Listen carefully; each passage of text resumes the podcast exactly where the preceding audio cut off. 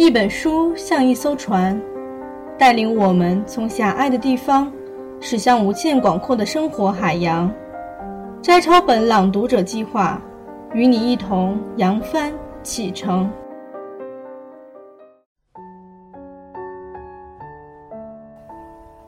烟波兰，作者简征，朗读小莫。第一部分：烟波兰，初雨二。难道只为了回去给小学同学吃顿饭？像轰隆的车行声，这句话在你的脑海飞绕。你面朝窗外，翠绿的山峦像翡翠流星划过。你安静地站着。仿佛站在无人的车厢里，你的抗拒意识一层层剥落，而记忆的浮木一段段飘出来，从嵩山到罗东，沿途将停靠八堵、瑞芳、后同、双溪、福隆、头城、胶西、宜兰。你单纯的数着，记起现在置身于台湾最美丽的铁道北回归线上，那是少年的你给他的秘密命名。为了收藏每次从台北火车站上车后，凝视窗外起伏的山峦与壮丽海洋时，不断在心里安慰自己：回家了，回家了。所流下的少年泪。我相信眼泪里有爱与信仰的光。你对某处土地所流的泪愈多，意味着你已经泪砖将那块不起眼的穷壤砌成理想国了。你不会嫌弃它。那是亲手建造的，里面有虔诚的信仰，哪怕见识到更繁荣的文明之国，你也不会把名字刻在异国墙上，要写就写在毛刺土屋的自己的信仰里。爱，隐含能够无限扩大自身的动力，如同信仰渴望无限传播它自身的光。那么，我终于明白。何以你的梦境草原上的理想国愈来愈幅员广阔？一座座由小到大相互挨住的城堡，都被爱与信仰的光链衔接了，因着它们的扩大而面积扩大。我不难从中倒推回去，看见所有肯定的来源，那座最初的分外美丽的小城堡。这就是使少年的你不断在北回归线上流泪的母乡了。我看见原野上的稻秧像绿涛一般涌动，直到连接了湛蓝的天空。三两个耕种中的农人向路头走来，竹丛下，一位老妇怀抱刚满月的婴儿，喜悦地招呼田中的乡亲来看看她的长孙女。他们仿佛瞧着一颗珠宝。腼腆地擦拭泥垢的手，轮流抱着婴儿，黝黑的脸上竟有敬重的神色，仿佛那是大家的婴儿，稻田的婴儿，是河川的孩子，也是浮云的孩子。他们祝福，信任他绝对可以平安的长大。那一口口喂食的米饭里掺有爱与信仰的种子，仿佛是他们的秘密祷文，让他长大。让他身上的爱与信仰比我们的更大，大到足以涵盖他父母耕种过的土地、曾祖耕种过的土地。让他总是看到自己的命运在族群的命运之中，不做一个被恩的人。车过芙蓉，海洋现身，你平静地聆听我的叙述，凝视无垠的瀚海攀击沿岸，阴郁的天空正出蚕丝般的阳光。飘在军毯绿的海面上，像龟山岛张口吐出的气息。你凝视，被海洋的力量吸引。恍惚间，一座浪头卷空袭来，破入戳窗，银涛刺穿你我身体，又从另一扇窗冲出，飞成春深山林的一阵白雨。你惊醒，看着湿漉漉的我，灿然而笑。车内的旅客或瞌睡，月报。或交谈，全然没发觉你我的遭遇。就在整理湿衣时，车厢的门被推开，一位女童探头探脑地进来。那位曾在你的床上闹脾气、似成不告而别的小学生，他打出手势，要我们跟他走。在最后一节车厢，两排长条椅上空无一人，看起来像为了容纳返乡祭祖的人潮，特地挂上一节古董级的慢车车厢。他坐在对面，小身体随着车的节拍摆动，甜甜的对我笑，又假装对窗外的某间房子笑。从窗口灌进来的风吹飞头发，他似乎喜欢风抓他的感觉。两只袜子结在百褶裙的吊带上，大约是为了防止遗失。那两只小鞋显然也在游戏之中，一个在椅上顺向，一个在地板上逆向。车靠站，他立刻挪动鞋子到下一个窗线，非常忙碌的样子。我有点明白他在测量回家与离家的战术。你怎么知道我们在车里？我问他。因为离开家的火车会把大海压扁，要是回家的火车，海水就会从窗户冲进来。我刚才趴在窗口唱歌，看见海水跑进你们的车厢，所以知道了。为什么？你好奇地问。他睁大眼睛，皱着眉头，仿佛如此简单的道理，居然有人不知道。海水在找他的瓶子呀，瓶子回来了，他就自己装进来了。我看见你脸红，支吾着。那为什么是我们，不是你？我是小瓶子，你们是大瓶子。小瓶子装满了，换大瓶子。他晃着两只脚，像在说一个快乐的真理。你移到他旁边，捧起脸蛋，看着他的眼球里的两个你，说：“你长得好像一个我认识的人。你说的是，我好像听过。”他拨开你的手，迅速跑到我身边，仿佛你是一个有敌意的人。我不要他去我家。他的话你一定听到了。我看见你孤单地坐在那儿，默默地收拾他的鞋，整齐地放在你的脚边，然后看着窗外飞驰的田园，似乎在懊悔那一夜为何撵他。你从不曾如此软弱，空空洞洞，像一只被踩扁的瓶。去吧，他是无心的。我催促他。走了几步，他停住了，犹豫要不要接受你。我看见你张开恳求的手，用力抱紧他，仿佛这一抱再也不准他离开了。他低声说：“好吧，跟我回家。”泪滑下你的脸。你从不曾如此无助的对一个孩子请求：“不要赶我走。”他揉皱你的衣。还调皮的咬住纽扣，想掩饰自己的不好意思，又像真的咬下纽扣才甘心。你不赶我，我就不赶你啊！你放任他嬉闹，仿佛要钻入你身体般忙碌。你耳语着：“是啊，跟你回家，然后然后参加小学同学会。我还是副班长呢。我也是副班长。”他从你怀中钻出头来，搂着你的脖子，像一只骚动的番鸭。你告诉我，你们班长长得什么样子？看一样不一样？我看见你的脸上浮出神秘的笑，像一只瓶子准备倾倒海水。我们这一班叫校班，谁都不相信我们班从入学第一天到哭哭啼啼唱毕业纪念歌为止，完全没有分过班。当时全校只有十二班，每年级分中校两班。这样的小学根本不需要智力测验分班、特殊才艺实验班或其他把山羊与绵羊分开的教学伎俩。那时候，农村还是农村，我们完全没听过课外补习、英文、数学辅导课或钢琴、小提琴家教，当然也没有近视眼镜和明星国中。我们全心全意玩六年，男女生一起打躲避球，夏天时打土巴勒、莲雾，还在地上。画方框组成两国抢国宝，我总是第一个被推死的，像是敌国用来振奋士气的生理。后来国王把我调到内宫看守国宝，一粒石头。我唯一立下的汗马功劳是当敌军攻破我国时，把国宝藏在口袋里，一溜烟跑掉了。他们在后面追，我死也不给。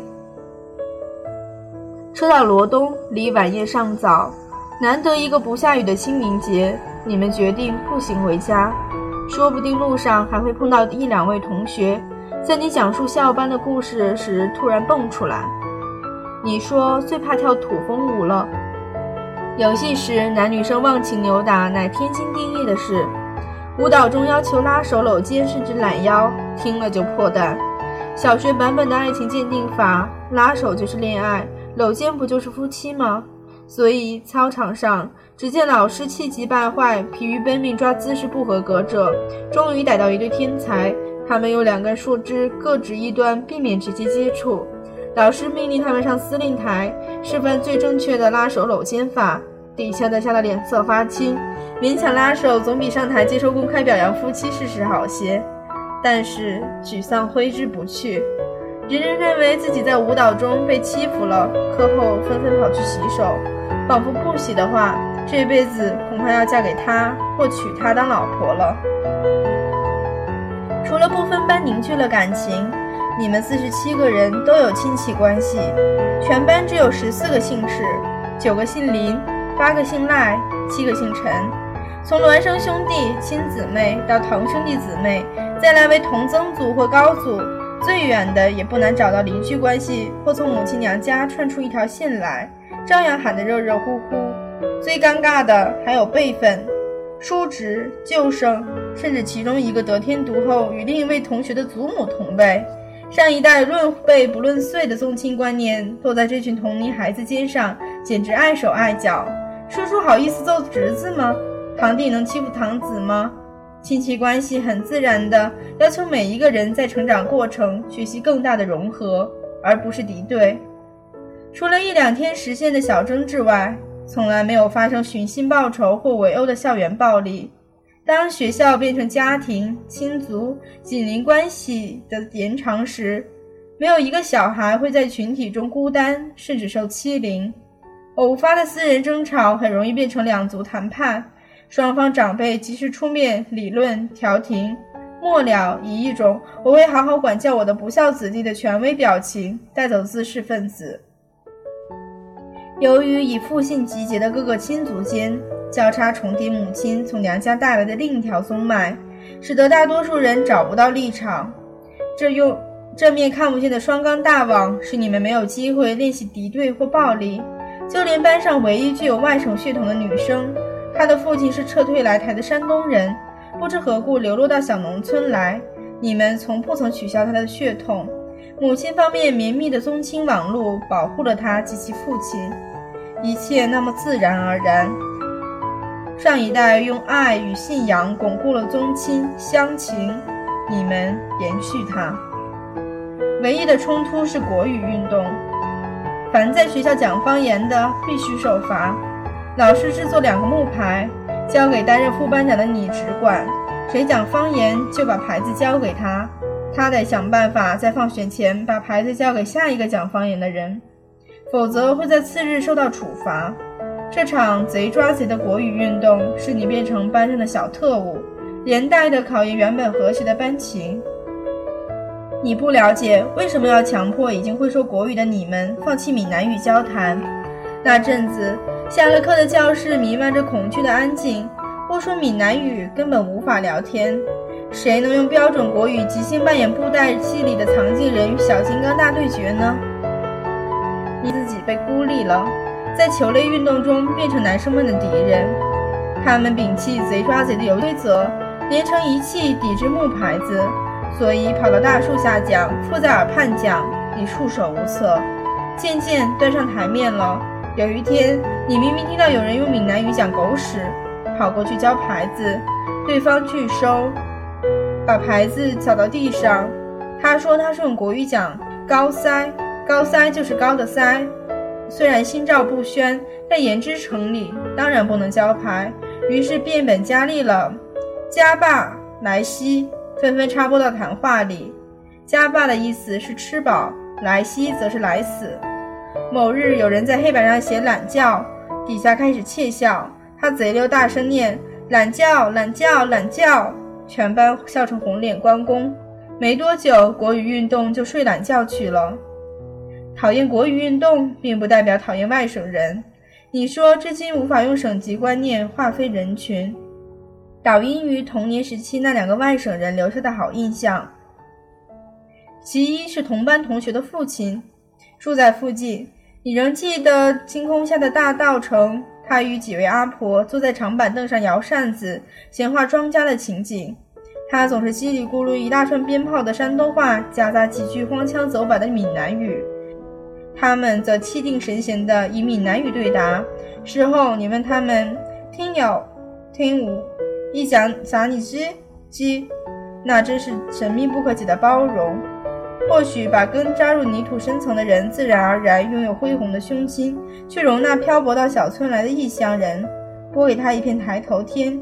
娶妻生子，当他钉起自己的门牌，也一样是地瓜牵稀饭的日子。另一位是以孝为家的几任老师，住在教室后面，用三夹板隔间，只有床及书桌，简单的像一张草图。你们打扫教室时，也顺便打扫老师的家。他很胖，像吃过很多苦头才胖出来的，四肢相应着重，尽量放慢速度讲课，加强板书，久之也适应了。他是那种只要是孩子就自然流露父性的老师，舍不得对学生凶。你们知道他一个人年节不像年节，总有人拎起一粒粽子，黑草科说：“老师，请您吃。”后来学校拨给他一间小宿舍，你们兴奋得像准备一起住进去一样，天天催他搬。某日，他开心地宣布：“现在搬！”立即抢扫把的、提水桶的、扯抹布的，一溜烟冲出去了。后头跟着捧书的、扛铺盖的、抬书桌的，满场飞奔，很像一个胖胖的外省爸爸带四十七个营养不良的闽南孩子准备成家了。校树如此青青，庭草依然萋萋。什么样的流浪史让他调入这座小学校？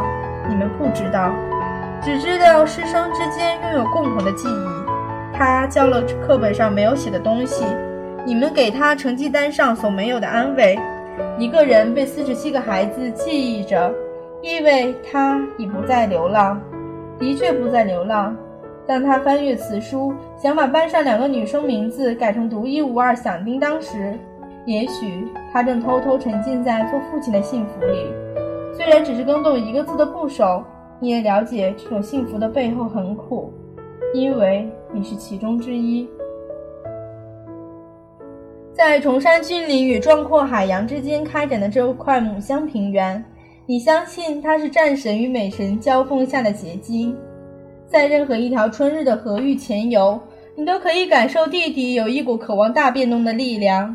在水草招摇间，河线吐纳间丝丝冒出，与另一股向往大安静的温柔力量，互为雨水、浮云、油烟，相互激进，共同汇聚在你以及所有的同伴身上。你相信这就是性格的来源，像神秘的启蒙者召唤他们的学徒。你说山恋与海洋把丰富的想象与飞翔的心灵揉成一粒粒果子。洒在成长的路上，让孩子捡拾。你说，当一轮血玉般红润的日头，水淋淋的从开阔的天空缓缓向山峦降落时，你凝神注视，被震慑、吸引，寸步不能移，仿佛宇宙间只有你与他在，而灵魂已向他飞去，攀升、翻腾，顷刻间站在山之顶峰，伸手。轻易地托住那轮红球，将它嵌在炸了叶的斗笠中间。落日已沉入山背，归鸟飞掠江西未西的天空。你回复为乡间路上褴褛的女童，却有饱满的喜悦流窜，仿佛万里长空也不过是一顶向着太阳的桂冠而已。